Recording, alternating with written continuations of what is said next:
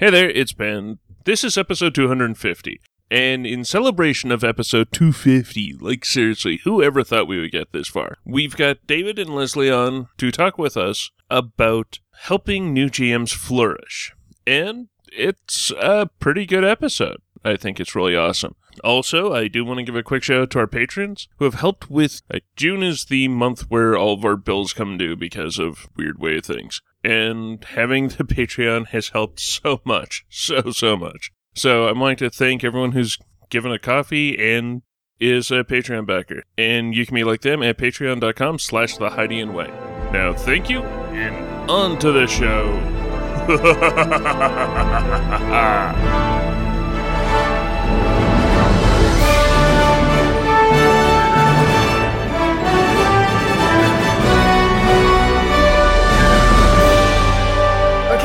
72, 73, 70. Would, would you just stop hopping around? David! David! I can't count these things. Help me! I have to hop. Everywhere I step is a Gizka. Oh, I don't want to step on them. Do you know how much worse this is going to get if we actually spook these things? Why do we even have them? What is their purpose? Are are they even worth anything? Why why is this happening to me? Quick, spook the puffer pig, otherwise these hybrid Gizka will get out. Join us this time on a inflated tale from the Heidian Way. We're your hosts, Ben Yendel. And Risa D with special guests. David Pickering. And Leslie Troutman. Pose. You've heard it said no plan survives contact with the enemy. Much the same can be said for no campaign plan or strategy with players. and I recently watched this happen. Actually, I've been watching it happen over the past several months. We have a new two GMing GM in our, our College Bros group, and he is a delight. He's very gifted, good with accents, acting, but every once in a while we just feel like we're all butting heads with him and each other. And it's like, I want him to keep trying because I think he could really enjoy it and get to a good place, but we're not, we're not there yet. And I, I sent him some encouragement, but it's like, how, how do you tell someone to be someone when they need to figure it out themselves? Finding your GM style is such a, like, it's entirely a personal journey because everyone's style is so unique to their own wants and desires. I know, like, my style is I kind of let the players just take over and somehow still semi steer the direction of the story by tossing in random things like little rancors. yeah, and I'm, I'm. I mean, we know this, but I'm very improvisational. I, I have to force myself to sit down and do the detail work of making up NPCs. I am quick to steal stat blocks from things and use them for other it's things. It's not stealing, it's repurposing. And it's true, but I, I love the fiasco method of encouraging role playing scenes that then lead into other things that can happen mechanically rather than have a plan and execute it to perfection because it won't happen. Okay, Even if Yeah. the players don't ruin it, I will because I will throw something in or misspeak. okay, so I've only played Fiasco like uh once with you guys. All right, we traded you out for Christine, or Christine out for you. Right. Um, so what? And one day, listeners, you might hear those episodes. No, mine wasn't recorded. I don't think Yeah, it was. it was. it was recorded. Oh crap! Yeah. Maybe you will. but for the time being, pretend I don't know anything about Fiasco and explain what you mean, David. Well, Fiasco is, um, and I've, I've talked about it before because I love it as a tool as much as I love it as a game because it's it. I find, and this is just my experience, that when the people who are inclined to play role playing games in my group want to play role playing games, the part that they are good at naturally is the stats and the mechanics and the, the, the putting their head into a world and and being able to say, okay, I'm going to make a character and I understand how to use dice and I understand how stat blocks work and you know all of that. Maybe the difficult part for them is the role playing, the getting into character, the acting, and the letting the story drive things and the characters drive story. There's just so many different ways of being a GM with this style. Like, there's just so many different styles. Like, you can be, hey, look, I'm preparing the entire adventure ahead of time. I've got the speech blurbs, I've got the description blurbs broken up into different sections because as soon as you stop talking, there your players are asking questions. because, well, players are players. The bar stools. no, I love players. They're awesome. I've been. Uh, one. for me, it's I teach children. Yeah. And that helps me a lot with players. I teach improv to children, and that helps me a lot with role playing with adults because if you have a bunch of players who have never done any kind of role playing, or if they have, they've never done it like in person. So if they've done most of their role playing chat rooms, or if they've done most of their role playing in text form, then it takes a lot to get them to being able to do role playing in person or out loud, like improv wise. And it helps to know how to teach improv. well, wouldn't that be a nice thing for us all to know? and I just recently taught the game questions to a bunch of children where you have to go back and forth asking only speaking in questions. And I really, I honestly felt like I was. It was just a game, right? It was just a. It was. I was at. I was at the table for tabletop RPG because that's how players are, right? They'll just keep asking Yeah. you questions and questions, and then you're just like, okay, fine, we'll see how far this can go. I'll just keep asking them questions back. It's very easy to stump children, though, and sometimes players. To be fair, it can help doing like, So you like to play games? yeah, Well, but I mean, even talking about the improv with Risa, and you were talking about just getting them talking. That's I feel like you're seeding kind of the same purpose. yeah, true. So, and, and this is what you hear on a lot of live play podcasts. I think Heroes does it really well. Not the parts I'm on, obviously, the parts everyone else is doing. That's what I'm complimenting there. um, Dice for Brains does it. You know, Force Major does it. I'm just like name dropping here, but everybody on these live play podcasts for Star Wars, they role play first, and the dice rolls come afterwards. And and partially it's because they know they're doing a like a show. It's a recorded performance, so they're looking for what's the more interesting choice rather than Hmm. what's the best choice most of the time. Yeah. And uh, a that's a great way to play an RPG. don't go into it looking for personal advantage, but that doesn't work for everybody. Some people's personalities don't get as much fun out of that. I understand. But secondly, because the role playing comes first, it's a little bit easier to get the sort of natural conversations because you're coming into it with I am going to just act as my character. I'm not looking to accomplish something right now. The GM tends to drive the plot. The players are reacting to it. And when they make a choice the GM didn't expect, really good GMs will roll with that because they have gone down that path before. Like when I first started GMing, if a player did something that wasn't in my plan, I didn't know what to do. You know, I had a guy who tried to to go off the path. He, I, I described something in a background that he thought was important, and he ran off after it. And I eventually just ended up telling him, like, look, that was a squirrel. Like, it wasn't important. and I think that that was less interesting. And now, you know, what I would do is I would make something up. Just, you know, even if it's not in my adventure, the whole adventure can be derailed safely for a side adventure because I'm comfortable with that as a GM. And that just comes with time. I was afraid that was the phrase you would say. Oh, with Mhm. time. with practice is the other one.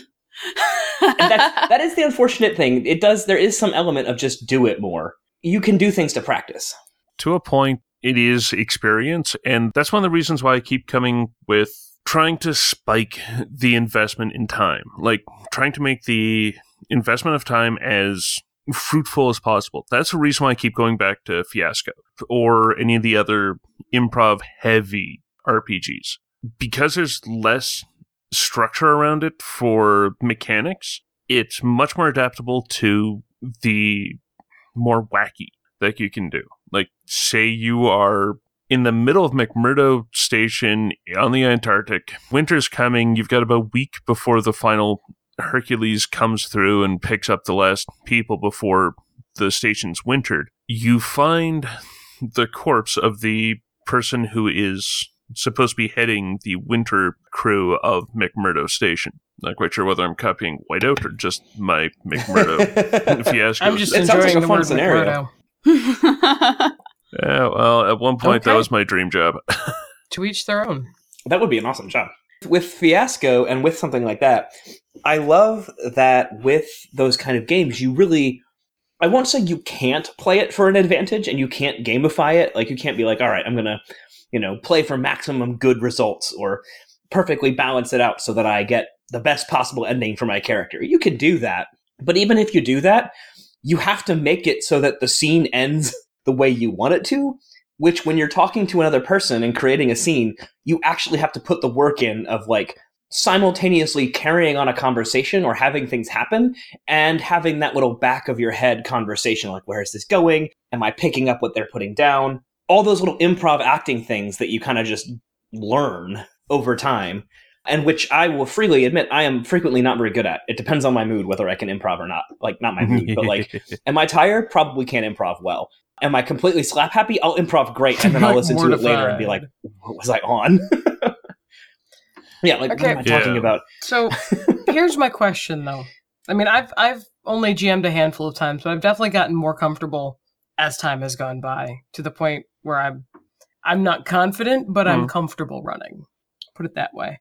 But so we're talking Fiasco, but Fiasco is a non-GM'd game. It's a kind of we're all on the same footing, so is it just the flexibility that you're taking from Fiasco?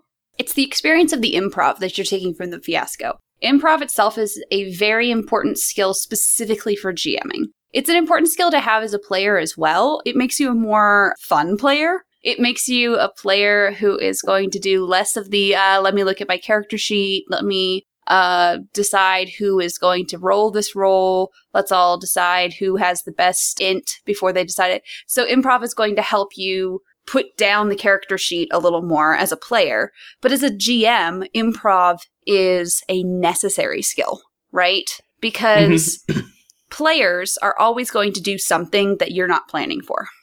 And when that happens, you have two options. Well, three options, right?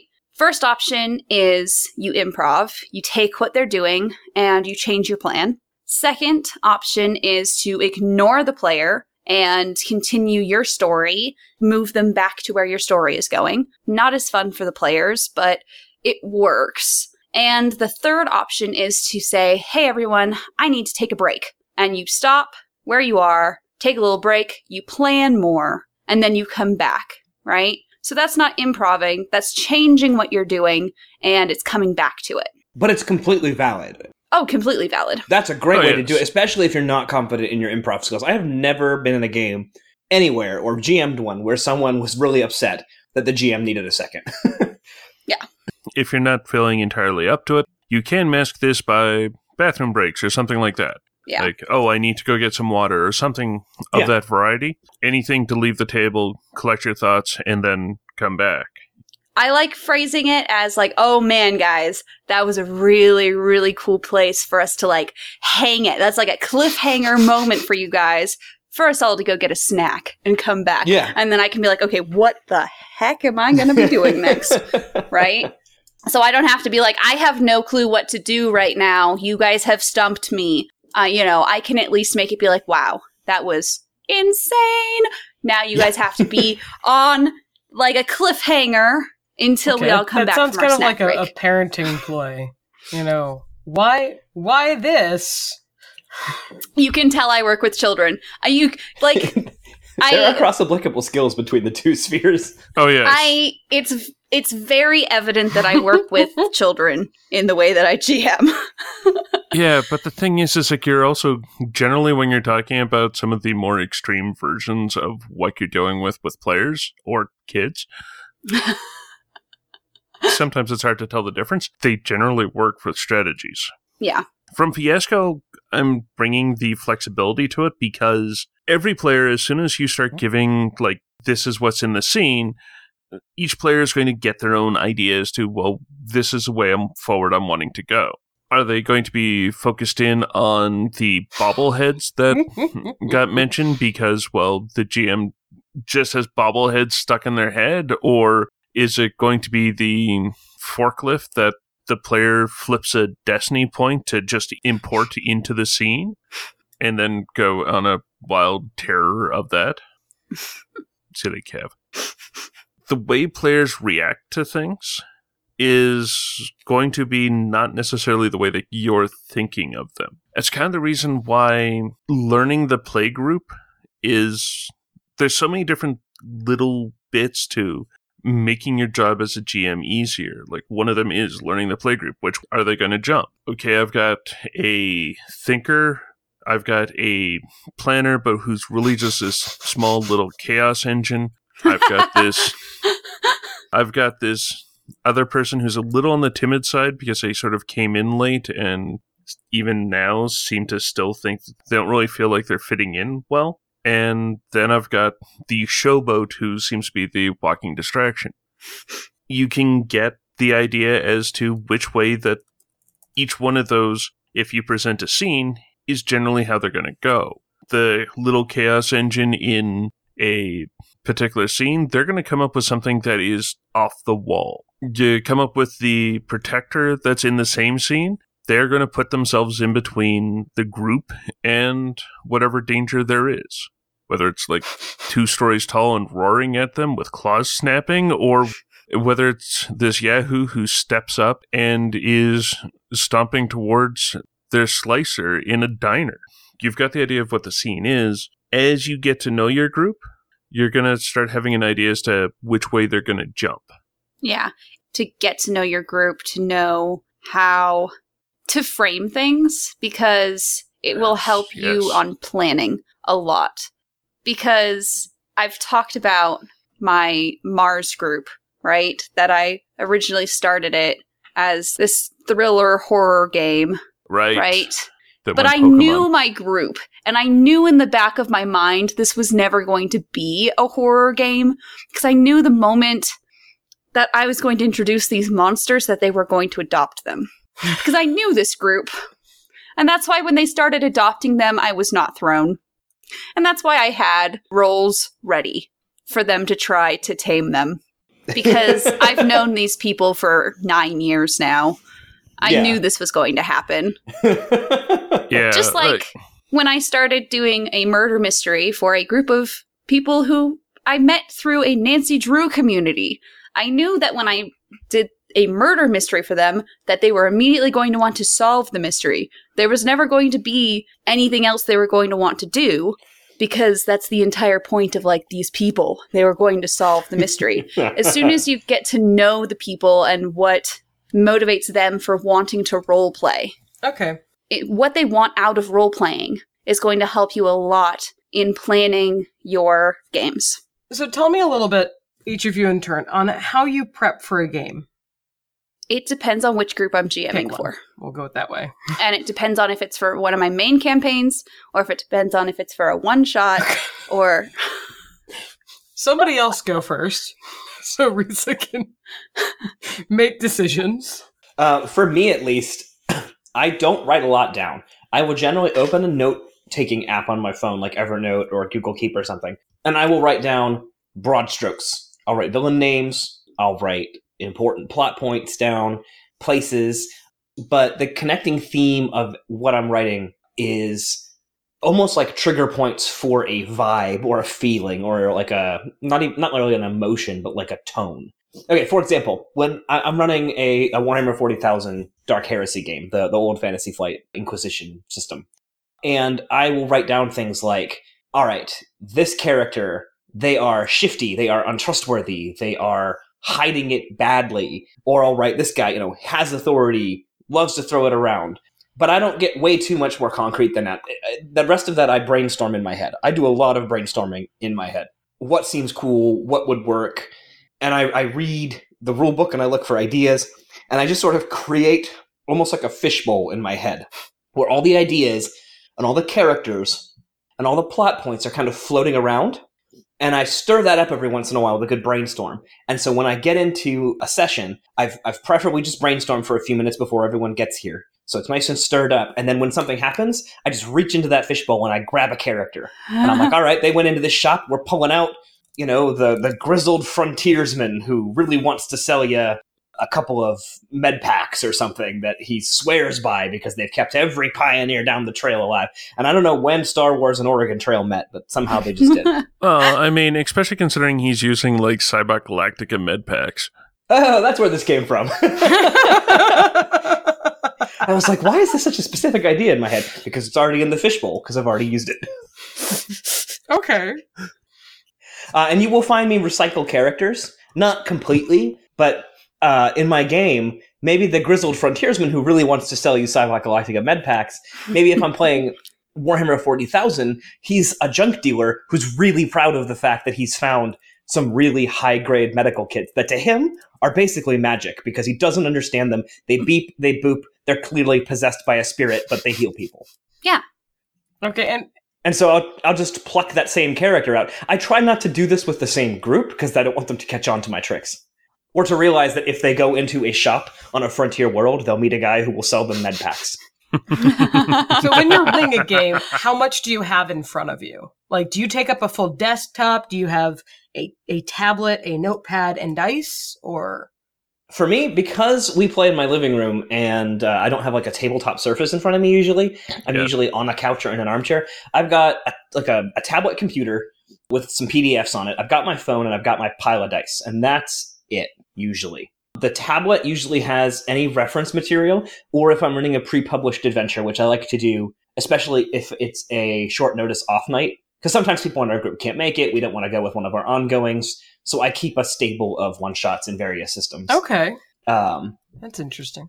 so I will I'll keep like a PDF of that on my computer on my tablet. So I've got that out, or I've got a PDF of a like a GM's screen kind of thing, almost like a cheat sheet someone's made for it, so I can see all the skills because. I am the first one to admit this, but I run so many different systems because I have a bit of ADHD about systems. Like, I, I love to jump from system to system and I get bored quickly if it really doesn't hook me Mm-hmm. so I will forget the skill names. I will call things by the skill names if three systems over, and people are like, "What? What do you want me to do?"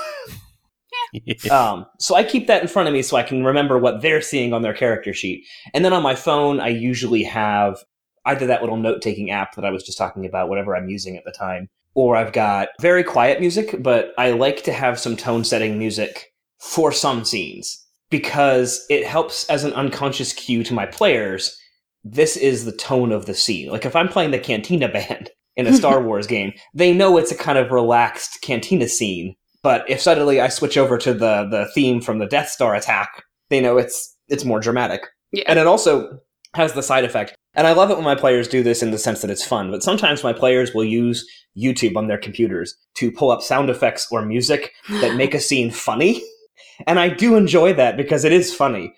But oftentimes, and I, I do it too, I'm just as guilty, but it does sort of yank things out when you're describing a terrifying monster and all of a sudden you hear somebody's playing the Godzilla roar from like the 1950s movie. Uh, and it's hilarious, but it takes you right out of the moment.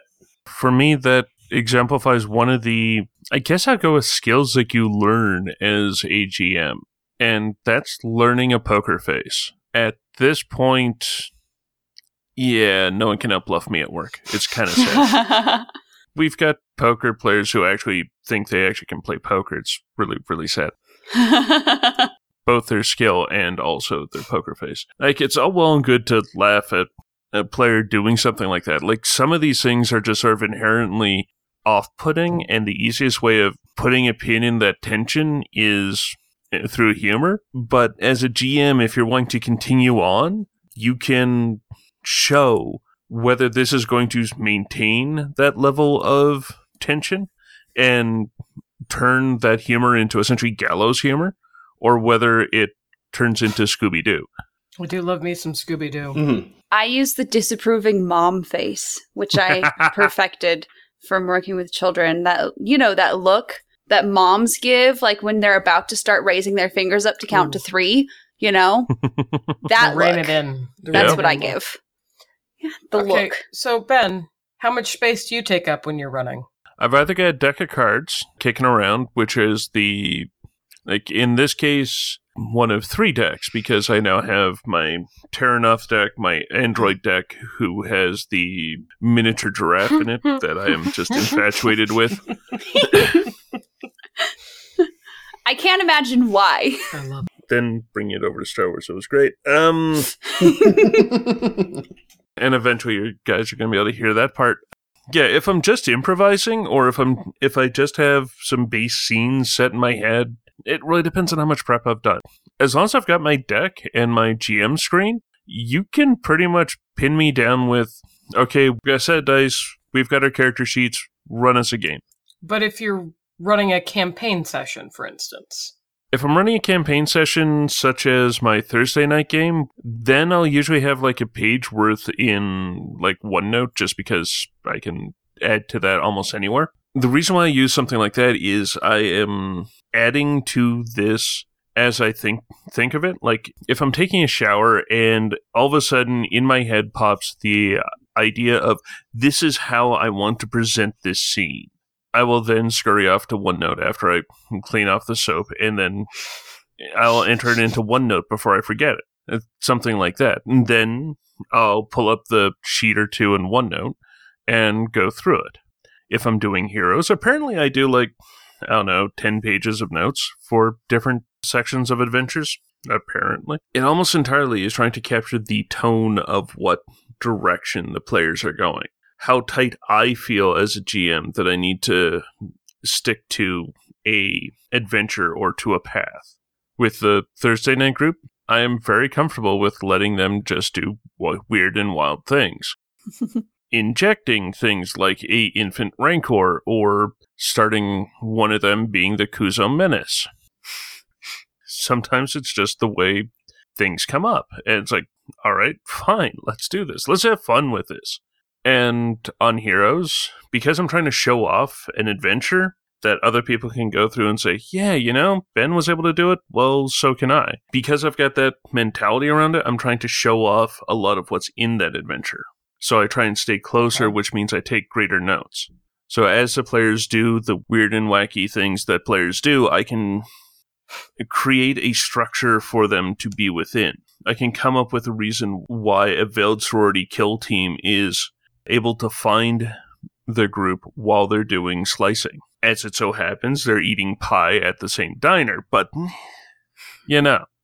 sometimes events conspire against you. That's just the way it goes. I guess that's kind of where I'm at with it is kind of like with David, and I know Reese has said the same thing depending on which variation of uh, preparation. It's like come up with the scaffolding to then run everything else off of the little jump off points. I should have said probably I should have started with campaign because that's actually how he jumped into the GM Mm. was he had what started out as a, a quick campaign that quickly became Mm. less of a quick campaign. Like it was supposed to be a four planet cargo run, which sounds like, you know, stop, wacky hijinks, keep going, but he, he likes to get into the drama of the moment, so there were suddenly refugees and we had rolled Mm. up characters that were less above board. I'm really bad about being able to play a bad guy. I I I can GM it and I can tell stories with with really bad people in them, but I have trouble being the person making the decisions as mm-hmm. my character. So I'm like, okay, I've made peace with this. I'm going to play a person that's willing to let innocence die. And that's that's a big deal for me. I'm going to be mm-hmm. honest. But she was a pirate basically. She was an ex-slave pirate people didn't matter as long as she could get to where she needed to be. She'd take care of the handful that were on her side and then move on. But suddenly there's refugees, and it's like you told us to roll up, roll up like scoundrels. Hmm. Why are you throwing people you want us to care for? Feels like there should have been a session zero where everyone talked about Hmm. expectations for the campaign. Session zero. Oh my gosh, it's tr- it's like getting pulling teeth sometimes, just trying to figure out what they all want from a I game. I feel like that's I that would have cleared up a lot of the issues there. Is if he had come into the campaign and told you guys his expectations for the campaign, and it would have really I'm not even sure he knew because I feel like that would have helped a lot. Session zeros can help the GM clarify too. Yeah, You know, especially, and I, I will say, I have found two systems that do session zero really, really, really, really, really well because it's baked in and explained very well. One of which is Vampire the Masquerade, which I'm still reading through and tweeting through. But one of which that I've actually played yet is Dresden Files RPG. It's a Fate Mm. RPG. And they put so much emphasis on the sh- session zero because you have to build the city because the city is a character in your game and you build the relationships between the characters and you build the relationships between your characters and the city and the npcs and you do all of this as part of the baked into the rules session zero. And so by the time you actually start there's so much to hang plot on. You don't even have to really have planned a campaign with that much of a session zero if you have the improv skills to do it you can literally just take that session zero, throw one inciting event in there, don't even really know where it's going, and and go. Um, I wouldn't recommend that, but you could do it. Thinking of the Dresden Files one, which I've finally gone around to reading, picked up on a bundle of holding at one point and then finally read it. it's so good. One of the derivatives of it is the Forged in the Dark game. Well, the original one, Blades in the Dark. It sort of revised a lot of the Dresden Files stuff and made it more practical.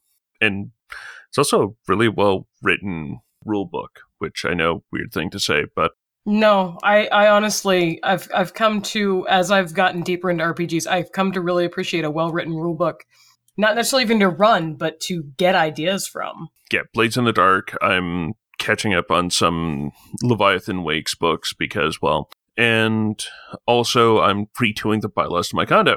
And some RPG books are worse than the bylaws. Some of them are better. This is sad. Ouch. The reason I asked about the setup was honestly because trying to go through it of of ways I, I want to help him learn and grow because I really do want him to keep trying.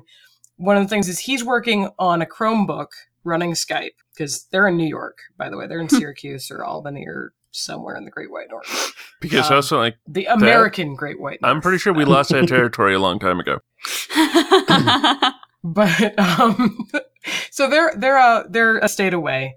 So he's running from a single computer screen and he's rolling the dice sometimes on a TV tray, sometimes on the floor next to him. I'm just like I feel like maybe if he gave himself more space to work, he'd have more shifting room like he could look instead of having to click through windows and stuff like that. And i'm just trying to think of suggestions i can give him to kind of expand his opportunity for his own enjoyment of running a game. Because i love running a game. I love telling stories with, with idiots. They're they're a hoot.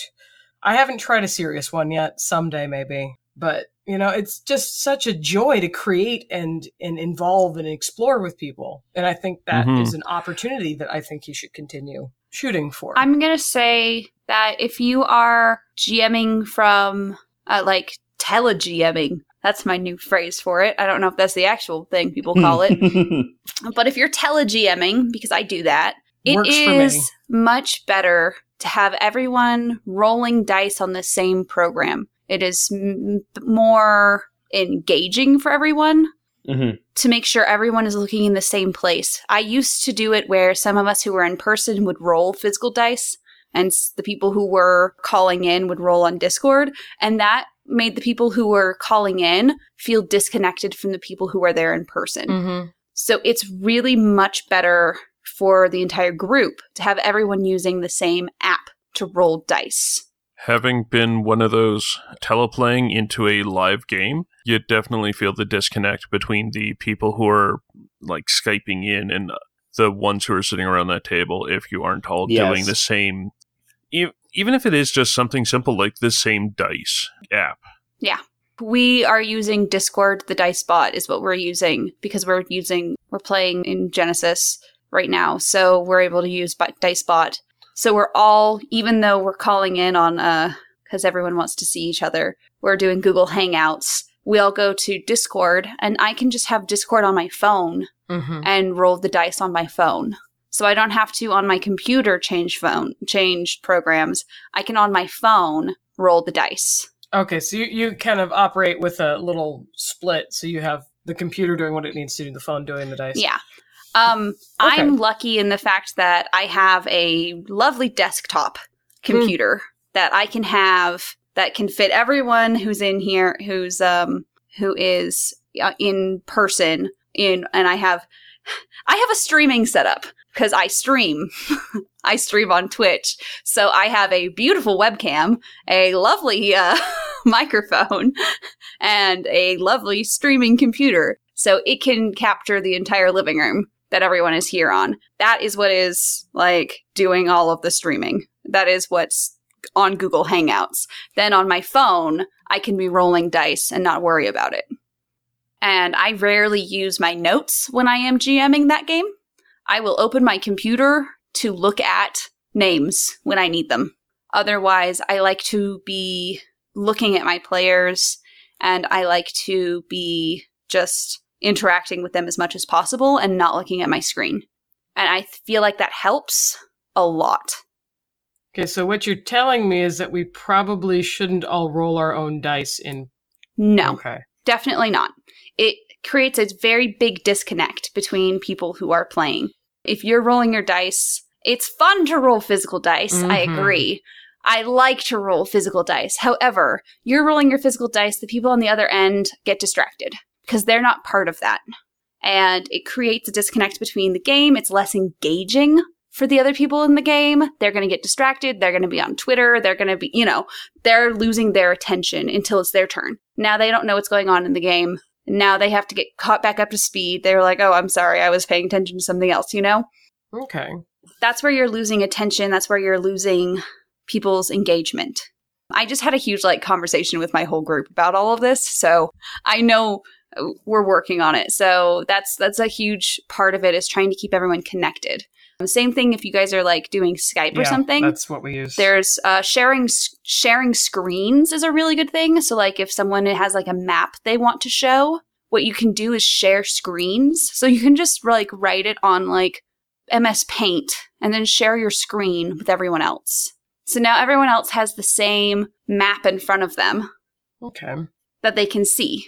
Uh, Skype does that, and so does Discord, and so does um, Google Hangouts. You can share screens. Does Discord have a group face share yet, or is it just chat like we're doing? you have to have like a group chat to do it. And I don't know how many people are allowed to be in it at the same time. I think it's 10. Yeah, there, and there's also a disconnect between whether paid or unpaid. Yeah, because I have, yeah, some of my friends have the turbo and some of them don't. So I'm always confused Yeah. about which is which. We usually use Hangouts when we're going to use Faces because I hate Skype with a passion. Hmm. It just, it just like kills my Yes. computer. Skype also just sucks and is presumptuous and wants to take over your computer. So you know, I can really understand that. it does. I actually removed Skype from my computer because it you're not allowed to turn off automatic on anymore. And that Yeah. I was like, no, you know what, Microsoft, you already own ninety percent of my life. I'm going to fight back on this one point and remove it. pretty much. So that's why I prefer some of the other stuff. But anything that has screen share is pretty much like a really good thing to use. That way the GM can at least share things with everyone and be like, this is what this person looks like. This is what the map looks like. And the great thing about that is you can be like, okay, so here's the map. And then have like tokens for everyone and then move them for people if you want, even if it's just MS Paint. Again, you just select tool and move things, you know? I'm just picturing this all in, in MS Paint as as an MS Paint fan. Basically, what I have is I have a laptop that turns into a tablet, and I can. I have like a really a stylus that I can use on the screen, and it's terrible at drawing. And so I'm very excited for our next session. I'm going to do all of the maps like that, so that the people who are in person can see my terrible drawing like on the table, and then everyone else can see it in the chat. It's going to be amazing. I'm very excited for it because it's it it's terrible. So we've learned that we need to practice improv, and Fiasco is an opportunity for that. Uh, Mhm. another thing to do if you don't want to do Fiasco, because that is like a game. If you just want to play improv games, you can just look up improv games Yeah. and just p- yes. play some. Just watch some old episodes of Whose Line and the games from there. Exactly. There's a few other like improv game games out there. Um, like Funny Voices is one. Funny voices, huh? Flexibility comes with the improv. And from listening Mm-hmm. to you guys talk, it sounds kind of like with the note taking thing, you've got to find your own stride. Like everybody, because I You I took up a fair amount of space because I'm not super 100% on all the rules because I was running um I've only run one FFG. I've run a handful of D&D, but because I play certain characters, I always have to look up like cleric rules because I'm not super familiar. So I would have the book over there. I had a I'm going to call it a map, but that's beyond generous.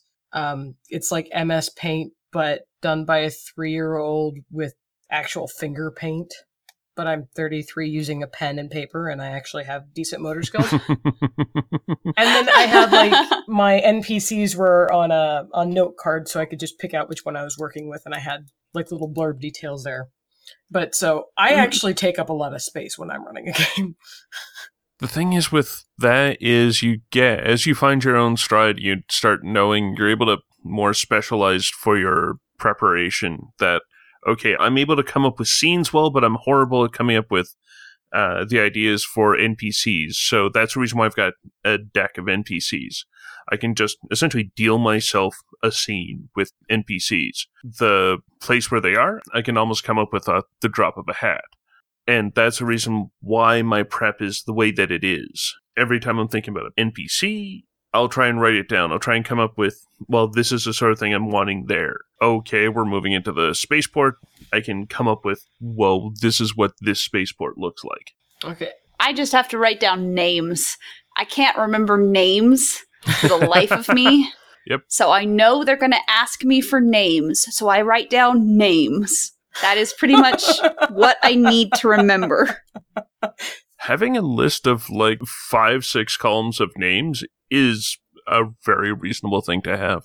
Yeah, I, ne- I need to have names otherwise I start reusing name patterns and then it gets awkward. But then if I don't want them to care about the character, I just name him Ted and then they ignore him. Except okay, It's Ted is not important. yeah, Ted is not we it's my shorthand for both of my groups now. Ted is just not important. It's it's literally a guy. Yeah, if his name is Ted, you just kind of leave him alone. Interesting.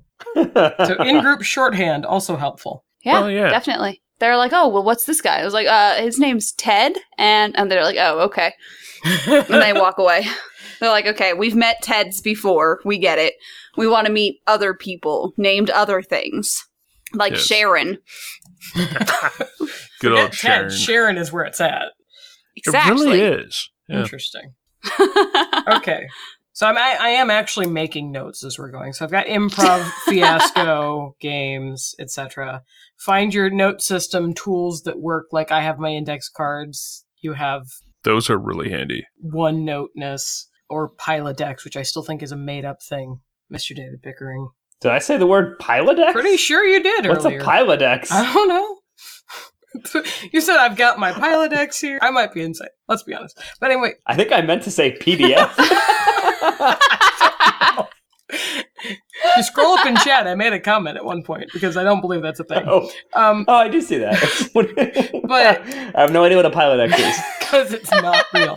Uh, but Risa suggested keeping players focused in sync. That's going to be like pulling teeth because we have two sets of two in the same house. Like I'm in a house with Greg. hmm We've got two guys that are together. We've got one guy that is on his own and another guy that's on his own. So it's it's an Yeah. interesting computering setup. Yeah, and everyone wants to roll their own dice. Yeah, and Mhm. not everyone's as good at in like not interpreting. I don't want to say interpreting at counting them uh, or Yeah, summing them. Like I've got lots of experience at this point, and one of our other guys has lots of experience, and a handful of they're, they're, they're kind of like eh. Um, but I like the idea of trying to to get them all to roll like in Discord or something. Yeah. just to give it that centralized thing to kind of keep everyone kind of on the same page. it helps. It really does help. It keeps everyone in the same place. You're all watching it, and you guys can all see the results at the same time, and everyone starts cheering together, right? Everyone groans at the same time. And Yeah. that's that's amazing and engaging and it keeps the game going. Instead of if Okay. you have a group of two, they roll the dice and then they two groan and everyone else is like, okay, well, what's the result, right? Mm-hmm. Tabletop Simulator also has uh, like an Edge of the Empire mod to it, just where they have the dice and it auto. You can do it like that too if you want. Is that like Roll20, but not? It's like something you can buy on Steam. Only one person Oh, has okay. to own it, and then everyone else can just join it on a server. oh, okay. That's so you can play lots of games on Tabletop Simulator, but it's interesting that literally Edge of the Empire is on there as one of the games. So Yeah. Okay. if Discord isn't something people are wanting to do, then there's that, or there's Roll20, or even if just everyone has the same app they're using on their phone.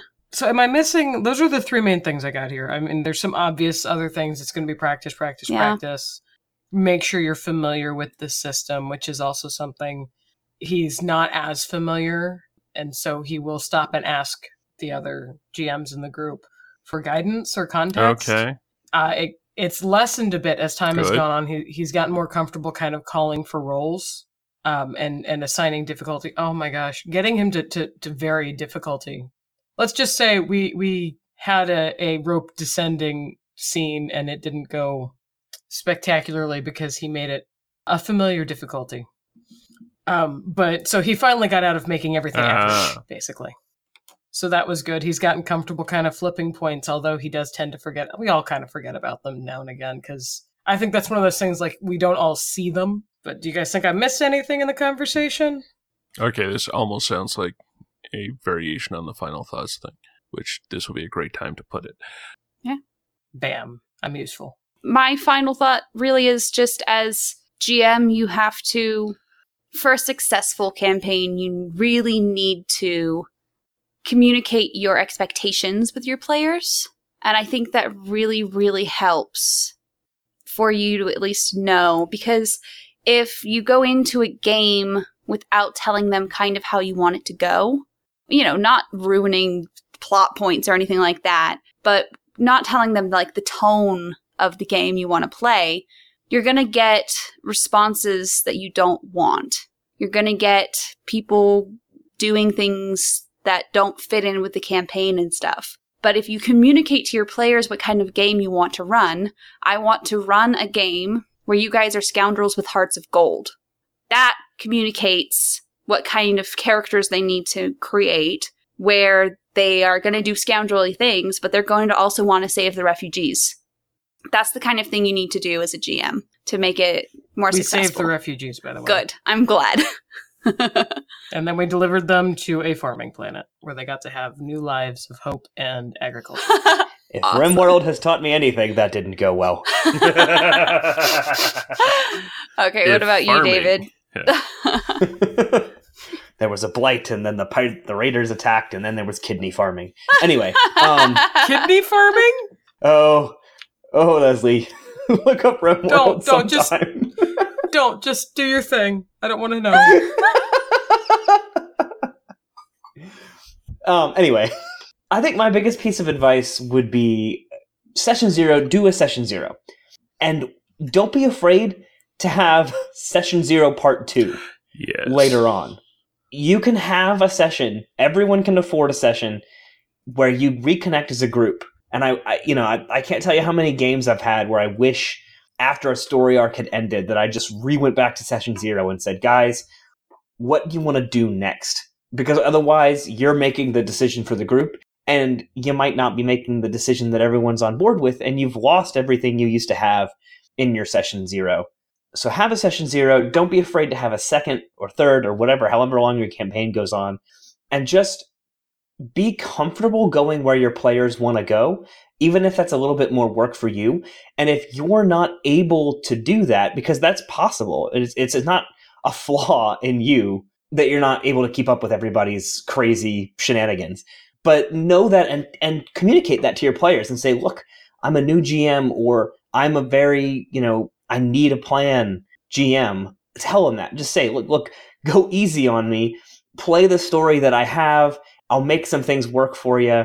And and players will be okay with that. You know, I, some players may may balk at the idea that they can't do whatever they want, but it's your group, your friends. Hopefully, they're willing to work with you at your level of GMing skill. Okay. I actually really like that that consideration because that was not something that was asked for and it probably should have been given that it was his first go. No nobody I think Okay, I don't want to say nobody. We didn't go super easy on him but one player in particular, because they're they've been best friends since Oh, like yeah. the cradle, Yep. was a turd incessantly. It was it was just rough, and I like I said, I want this to I want him to keep trying. So Find what inspirations you're wanting for the adventure and try and follow them. If you're looking to video games, try adventure game. Like and by that I'm not exactly meaning say a Tomb Raider, I'm more meaning a Monkey Island. Or okay, fine. I'm opening up my Steam wish list because I know one's on there. There's oh yeah, but you all I laugh. love Monkey Island. I thought that was valid. The one I'm actually thinking of, or that is on my list, is Lamplight City, which is, from what I can tell, kind of Monkey Islandish. Kind of like not that sort of humor. Take a look at something like Grand Theft Auto, or the Saints Row games, or the later Mass Effect, uh, Andromeda, or Dragon Age Inquisition. Yeah, that's a game. Maybe? Are you sure? It's an Yes. eye game. Or Witcher 3, something like that, where it's open world ish, but not MMO ish. Okay. Because that's where you find the stories. That's where there are stories out of the way for you to find that will draw you back into the main part of the game. My general suggestion is it's pretty easy to get on a uh, adventure like Tomb Raider where it's a cool adventure, but oh my, that's a line. You're just going straight ahead. Yeah. Every now and then there are quick time events. Sometimes you're hmm. using a bow and arrow. You may get the choice of do I use the left hallway, the middle hallway, or the right hallway? But beyond that, But then you come back to the intersection and have to do them all anyway. try and do something with a branching narrative or something like that because you start getting the idea of the preparation in that then becomes well okay i can see the different directions that they go. Or one of the things that's coming back now is uh, choose your own adventure books. Heck they're if we're looking Yes. at things they're even doing a star wars one in the next six months. What? it's the branching narrative even the bioware branching narrative as much as yeah, give the players choice. And understand that the players if given choice will use choices and will drive you silly with them because well that's what players do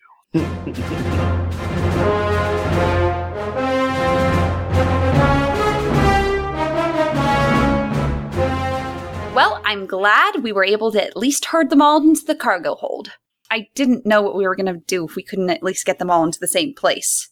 Yeah. yeah. Wait, wait, wait, wait. Did you say you got them all in the same place? Even even the one with spines? Did any look like they were nesting?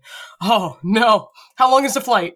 Wait, you said all in one place? Why is my hand scanner showing movement all over the place then? Oh no, they're in the walls! locking the cockpit door and setting my bogwing to guard the entrance i pull the levers for our hyperspace jump and hope we arrive in time at the kashyyyk gizka farms find us next time on a deep fried tale from the Hydian way we can be found on twitter at the Hydian way and i'm at deuterium ice I'm at AKA Agent Shades. I'm at Leslet GS. And I'm at Cookie Kit. We are all at thehydianway.com where you can find previous episodes, links to things we talk about in the show, and our live play podcast, Heroes of the Hydian Way. You can find more episodes on Apple Podcasts, Stitcher, Spotify, and Google Podcasts. Plus, you can help us out by rating, reviewing, and subscribing. Drop us a holocom at tales at thehydianway.com. We're also on Facebook as Tales from the Hydian Way. If you like what we do and want to support the show you can find us at patreon.com slash the Hydian way Or you can buy us a coffee at ko-fi.com slash the Hydian Way. By our Gizka, please. I guess I've got an idea how to start us off. okay you must start with so then a pause What? You have to go, so, here's our topic. That's how everyone starts their topics. So, Yeah. today we're going to talk So, about I'll just assume my husband got stuck on a cabinet or something. what I don't know. I have my headphones on. I shouldn't be able to hear anything else in the house, but I just hear slam, slam, slam, slam, slam. So I don't know. Maybe Uh-huh. got stuck on a cabinet. Hmm. That These things happen. I've been stuck on cabinets, Not- not like attached to it, but like when you walk past something and it catches on your your pant leg or your- okay. Okay, okay. yeah, that, that- makes sense. yeah. I'm just like imagining, just like I don't know. This is going to be the best outtake. I'm just imagining my I'm husband like magnetized to a cabinet door. Or I, something. I don't know. To be fair, it reminds me of a time my sister got stuck between a couch and a uh and a coffee table, and we all like she just goes, "I'm stuck" from the next room, and we were all like, "What could she be stuck on?" and we all just come in, and she's like stuck in between, like she was trying to reach for something, and she got her shoulders stuck between the two and couldn't get out. And we all just kind of stood there laughing at her for like two minutes before we helped her out. so That's very helpful. Mhm. yeah, I mean, I was like 12, so Oh, o- to okay. be f- I mean, that's the time when you're mean to people. Um, That's the only time. Clearly, Of course, yeah, I mean, that, that was I I, You know. yeah. Well, okay. While we're I- sort of waiting I for David. routinely walk into doorknobs. So